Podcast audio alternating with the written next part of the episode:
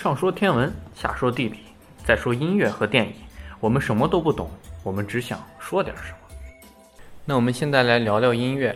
我们这一期音乐的主题是柴可夫斯基的《悲怆交响曲》。那我们先来听听这首曲子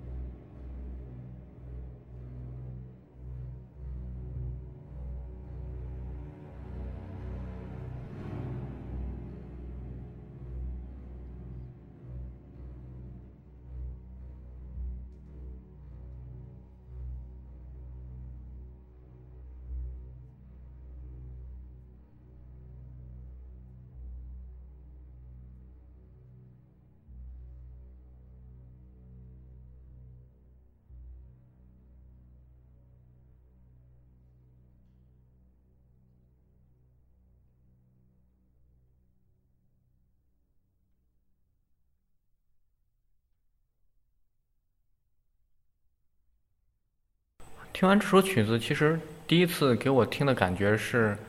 它叫悲怆交响曲。刚开始的前面一些部分确实是有悲怆的感觉，能够引起我的共鸣。但是等到中期和后期，它的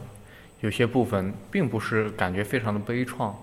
反而是有些阳光的向上的东西。March，你怎么你怎么看？就是这首曲子呢，它是柴可夫斯基第六交响曲，它的最后一首交响曲。也是他，应该是他最后一首作品，因为他这首曲子，在他在他本人指挥的首演之后的九天，他就去世了。当时，嗯，正式的说法应该是他是因为急性病发作去世的。当然，确实也有野史说呢，他是因为他是同性恋，他他心理压力一直比较大，到时候他这首作品完成了之后自杀的。那这个我们信哪个没关系，但这首曲子确实是作为柴可夫斯基的《天鹅之歌》类型的作品存在的。这首曲子“悲怆”这个名字在音乐上其实用的还挺多的。贝多芬的钢琴奏鸣曲第八号也叫悲怆，马勒的第六交响曲叫悲剧。就这个题材，大家都还愿意写。当然，柴可夫斯基这首悲怆跟他们是有一定区别的，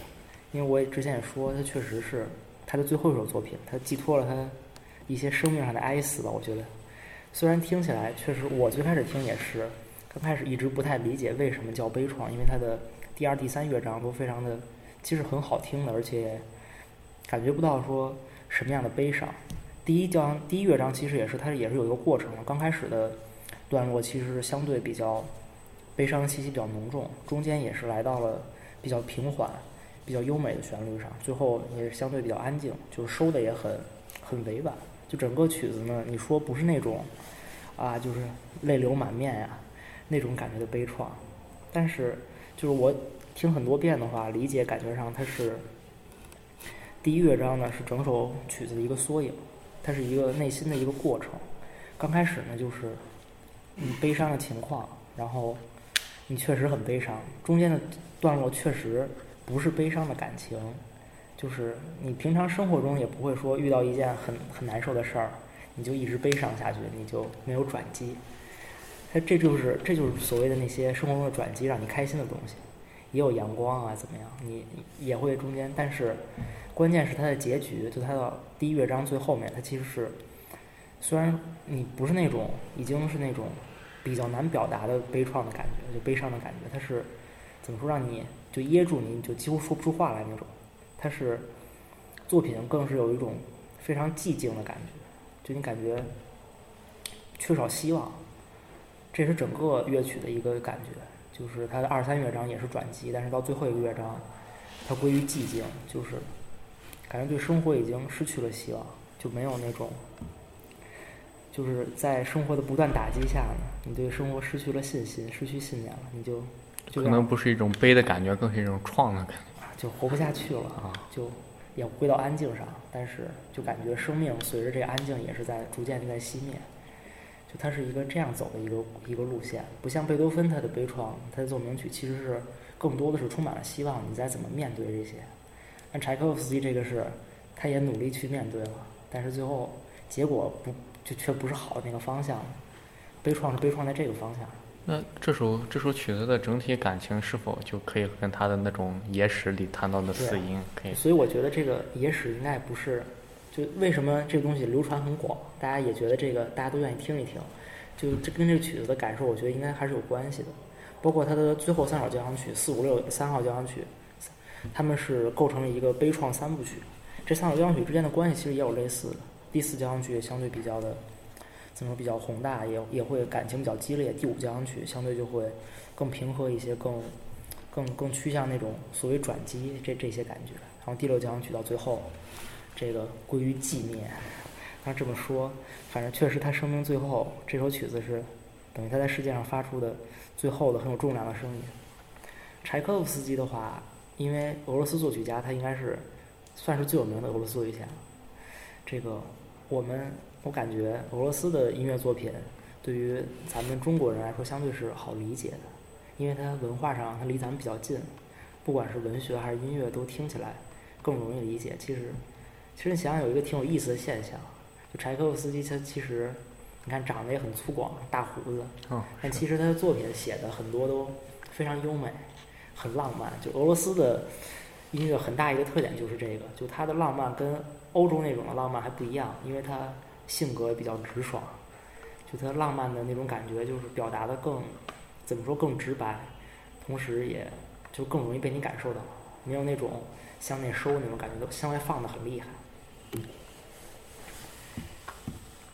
那十四呢？你听了这个曲子有什么感觉？没啥感觉，就觉得是一部很严肃的交响曲，但是感觉不出来悲伤。对这个过程，哎，确实这种曲子还是有一个要有一个理解的过程吧。反正我当时也是，当时我最开始听的是莫拉文斯基他的指挥，因为他指挥的柴可夫斯基交响曲还是很有就很有名气，一般大家都很推崇。但是我听一直都觉得。并不是很能抓能抓得住要点，因为莫拉文斯基的指挥风格偏暴力，整个动态比较爆棚，然后对比也很强烈。但其实这首曲子它最后不是走这个方向的，它是一个最后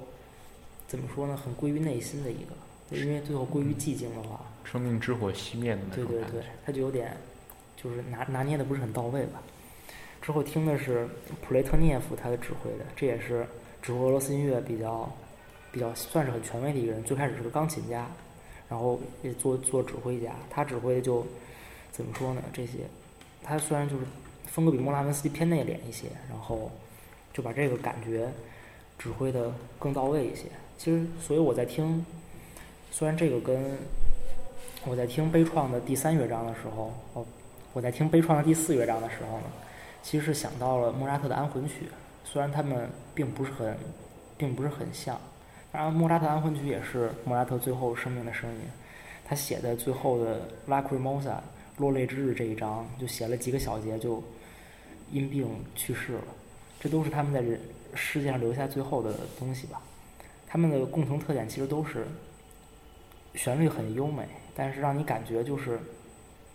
不会因为这个优美的东西呢而感觉非常的开心啊，很幸福，很欣慰这种感觉就。有那么一点可怕的感觉在里面，就他们虽然留下的东西很好，但是他们就留下了，然后就走了。